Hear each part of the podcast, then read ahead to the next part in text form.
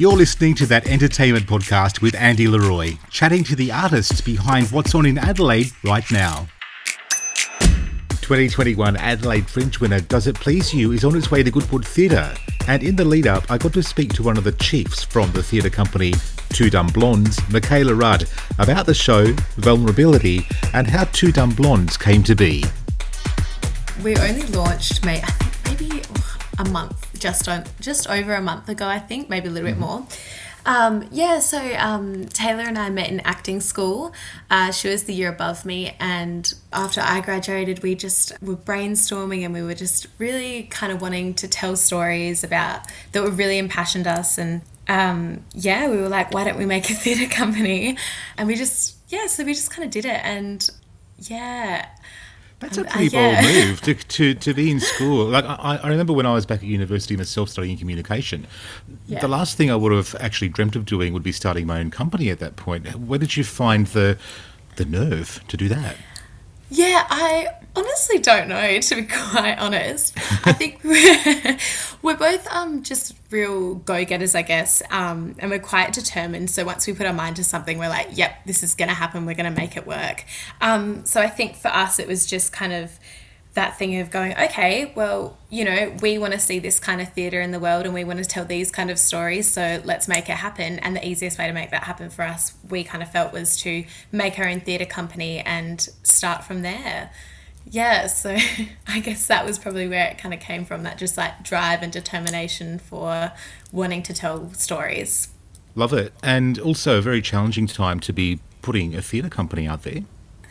Oh, 100%. Um, I think we kind of we realized that, you know, as we were kind of going through it and then the lockdown happened and we were like, oh my goodness, we are in such a tumultuous time. But, you know, I think that also makes it so much more important and um, you know, when you do get the chance to tell those stories, especially live stories like live theatre, um, it just makes it all that more special, I think. So it makes us really grateful that, you know, when we can put on shows and we do have the ability to connect with our audience in person, it just makes it that even more special rather than just doing it over like online. Yeah. So, what are the, some of the ways that you've actually been able to, you know, pivot with the things that COVID has thrown at you since you've established? So there's only been at the moment a couple of things, I guess, um, with the snap lockdown that just kind of threw a bit of a spanner in the works in terms of most of our organising happens together in person. So it just made us uh, have to kind of readapt and work online together, which was fine, but it was just a bit of a reevaluation, um, especially for you know making content and everything like that. We also have a launch party fundraiser coming up. So, you know, just numbers and working out capacities and stuff and whether or not we could have it. That was another issue that we had to just kind of navigate. And as well as that, um, just constantly monitoring numbers and making sure that, you know, if any restrictions get in place, what that means for potential ticket sales for shows and stuff like that. Yeah, it must be a lot of um, logistics that you've suddenly got to be aware of. Yeah, um, yeah. last minute, last minute changes. Probably yeah. Impro might have been a better theatre company to join to start up. Yeah. in hindsight. um, so, yeah. tell me about Does It Please You? So, this has been written by Taylor, and yeah. you're talking about your passion with the types of material that you like to to produce and that you want to be able to put out there. And I know that a part of that is being able to produce vulnerable theatre. So tell us about yeah. how that fits into to what you're producing here. Yeah. So um, Does It Please You was in the Adelaide Fringe last year. Oh, sorry, this year at the beginning of 2021. Feels like a lifetime ago. I know, um, 10 years ago now. yeah, right. Um, uh, so yeah, that was completely um, produced, directed, written by Taylor. So when she heard that Goodwood Theatre wanted to have Does It Please You in their new um, breakout season, we discussed potentially having, you know, Two Dumb Blondes just take over the producing side of that so mm-hmm. that um, it's still completely her story and everything, but it's just kind of produced by Two Dumb Blondes. And it really just fit perfectly into our company's ethos and what we're about. And you know, Does It Please You is such a vulnerable piece of theatre um, and really just intertwines that dark comedy with um, really vulnerable moments and creates a really beautiful show with some beautiful messages about, you know, mental health and what it means to be a human in this really messed up world, quite frankly, yeah. Yeah. So it's been described as a defiant war cry against anyone and anything that makes you doubt your worth. So, what other kinds of stories we can expect to hear that take us on that journey? I think there's a lot of stories about it's very meta in a way. So it's not maybe mm-hmm. so as defined as these stories, these stories, these stories, but more moments. So you hear moments of people doubting their self worth, um, moments of insecurity, moments of uh, really challenging times but the way it's told is so beautifully and it's told with such funny moments um, and also very vulnerable moments at times as well it's something I think that everybody can relate to because at any point in time, unless we're a sociopath, we all do doubt ourselves, don't we? Oh, hundred percent. And I think, you know, in the world, it's um, it's especially you know social media, everything. It's so easy to put on a facade of being something you're not. Um, and I think quite often people try and hide away from that vulnerability that we all feel. But you know, when you strip that away and you get down to the root of it, we are really all the same and we're all battling the same sorts of issues, even if it's not the exact same situation. You know, we all have those universal feelings. And I think what Does It Please You does so well is that um, it's so relatable for an audience to watch and go, oh my gosh, I do that. Oh, and it's, I think that's where that humor comes from and that's where the relatability comes from because, you know, when you're watching theatre that's vulnerable and when you're watching things that you can relate to and it's accessible to relate to, you know, um, it just makes it so much easier to kind of let your guard down and just be in that moment. I've sometimes heard people say that there's an element of truth in every joke. Do you think that humour is the best tool to crack that surface of vulnerability? A hundred percent. I think if you can get people laughing, um, you get them just breaking down their barriers. A hundred percent. Um, I think humour is one of the best ways to bring people together and um, to you know, sometimes tackle topics that might not be easy to talk about. And when you get laughing about them, although sometimes it's maybe a little bit dark, I think it's definitely the best way to get people on board. so, what do you think is the most challenging part of the play for yourself as a performer? Well, for me, I've come into this project last minute um, because it just to the Goodwood one. I wasn't in the Adelaide Fringe mm-hmm. um, this year. Uh, one of the members is in her final year of uni, so she's just taking her time to really work on that. Um, and then she'll be back in Adelaide Fringe next year. So for me, I think just coming into the show and just having to like work really hard on uh, learning it and then um, you know trying to just I guess as well sorry I guess as well you know I saw this show so I know how much it affected me and how special it was to watch so I think for me it's really important that I'm able to help tell that story in the same way that I was told it. Do you think it um, is a bit of pressure on you to try and tell it in that same way, or are you lending your own authenticity to that character? Oh, 100% lending an authenticity. Um, Taylor's mm. direction is very much about that, and she's amazing at just going, This is your work, own it completely for everyone in the show. And I think, you know, all the cast members can agree that she allows such a space for you to bring your own story and for you to tell your version of the story in your own words. And for her, it's just that outside eye to kind of um, assist you to bring that to life, um, but yet completely keeping it authentic to your own self and not trying to um, be something you're not. When you were in the audience, when you saw it, what is it that inspired you to think, yeah, I actually want to be a part of this?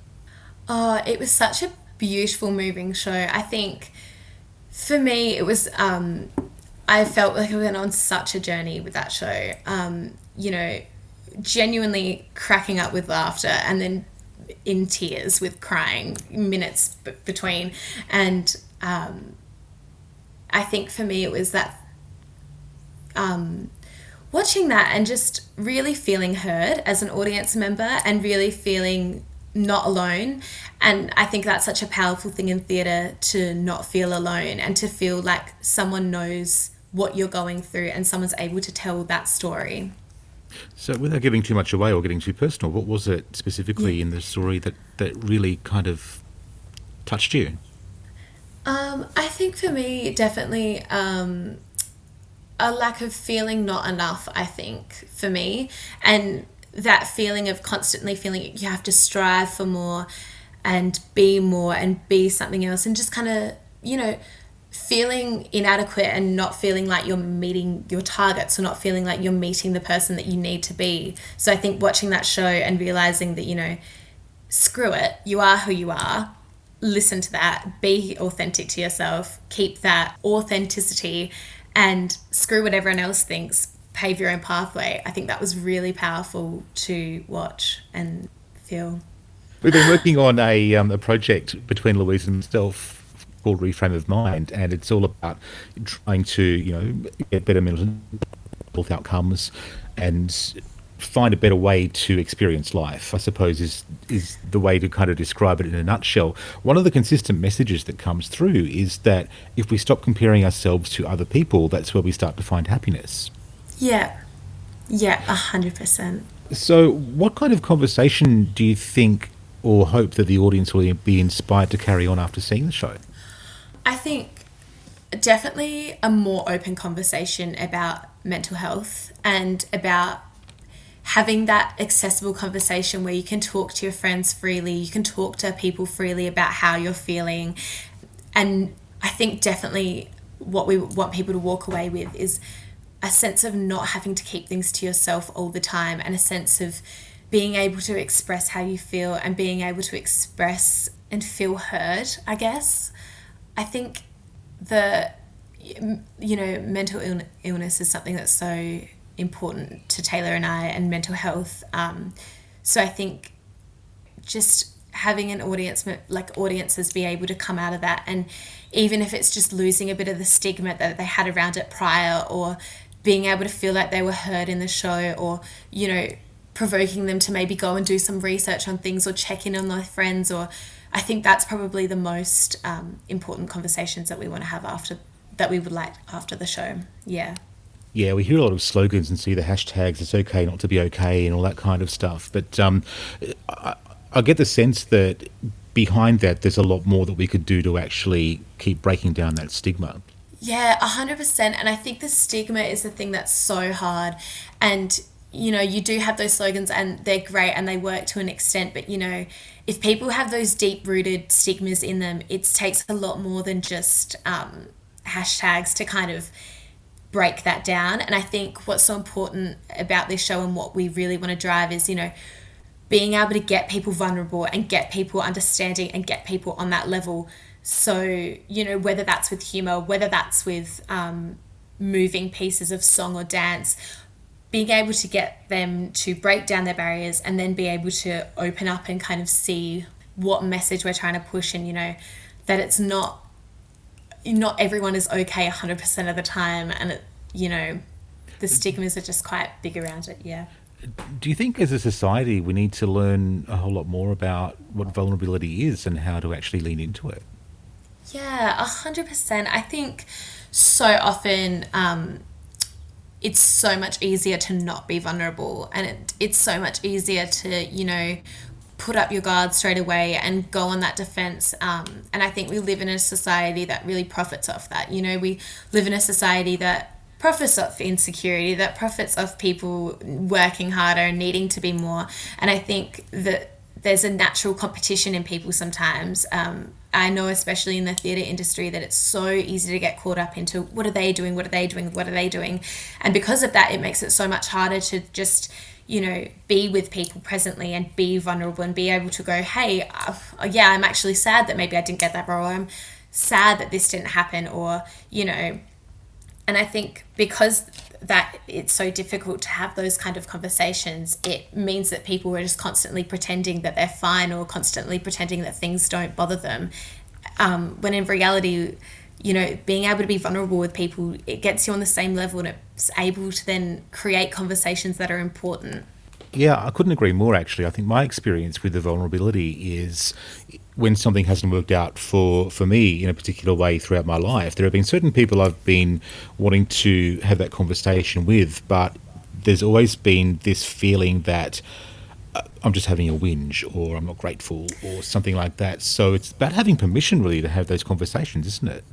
Yeah, definitely. And not feeling not feeling like a burden for doing that or not feeling like there's something wrong with that you know? It's so healthy to be able to talk to people and to be able to feel judgment free and i think that's a massive thing with vulnerability is this fear of being judged and this fear of people knowing what's going on inside. But you know when you break that down and it is just being vulnerable it's so funny because i know for me personally anytime that i've been vulnerable with someone quite often the response back is them being vulnerable with me and we've formed such a stronger connection than what would have happened if we'd both just stayed with our fronts with our um, guards up yeah, I mean, don't get me wrong. There are definitely times I hear myself talking and when I call the ambulance. You know what I mean?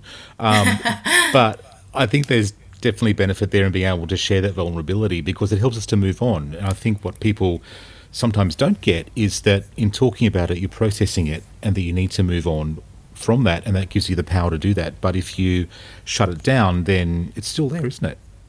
Yeah, and then it just lives there and festers, I guess, which is not a very healthy way to deal with things, in yeah. my opinion. no fun for anybody. no, definitely not. Definitely not. so, what's the highlight of the show for yourself, Michaela, going into this new season? Oh, what is the highlight? Oh, honestly, the whole thing. I'm there. I don't want to give anything away. No, of course. We've got to buy tickets and go and see this thing. I know. Um, I mean, there's song, there's dance, there's comedy, yeah. there's stories. So you know, it's it's a theatre show. We can say that for sure. Yes, we definitely can. it's a roller coaster. I, it's been described as a roller coaster, and it's award winning. So one of, of 2021 Fringe Award. I know. Yeah, I know the Holden Street Award. How amazing! amazing. I know. Right. I know. Very proud friend moments that was.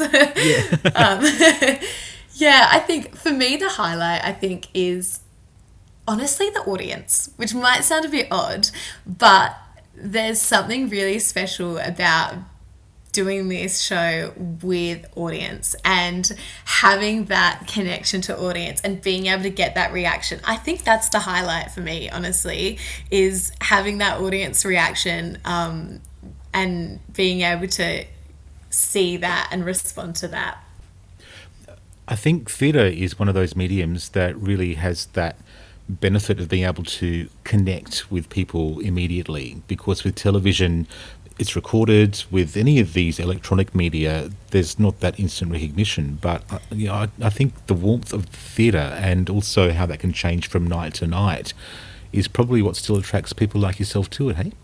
Yeah, hundred percent. I think that's the thing with theatre. You know, you can just watch a TV show or a movie, and it, but it's going to be the same every single time you watch it. But you can go to a theatre show if you if you can afford to, I guess, and you know watch every show of the season and it'll be a different show every single night. And i think that's what's so special about it. And you know depending on the audience that's there you're going to get a different um, you know you're going to feel something different with the audience that you're sitting with. Are they really a responsive audience? Are they a bit more reserved? Like what does that do to the performers on stage? So i think it's really fun with this show that it does rely a lot on the audience in terms of um, getting that energy and response from them. It's honestly so rewarding. So I think the audiences, yeah, I think it'll be really special for them to be a part of that.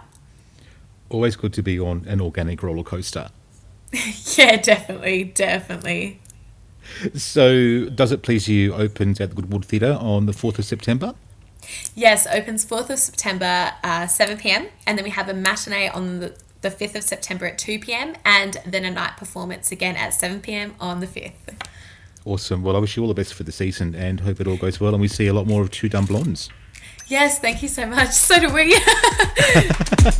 that Entertainment Podcast. Subscribe now on your favourite podcast service to hear more interviews about what's happening in Adelaide entertainment as it happens. Head to our website for more content, thatentertainmentpodcast.com.au. A Welcome Change Media production.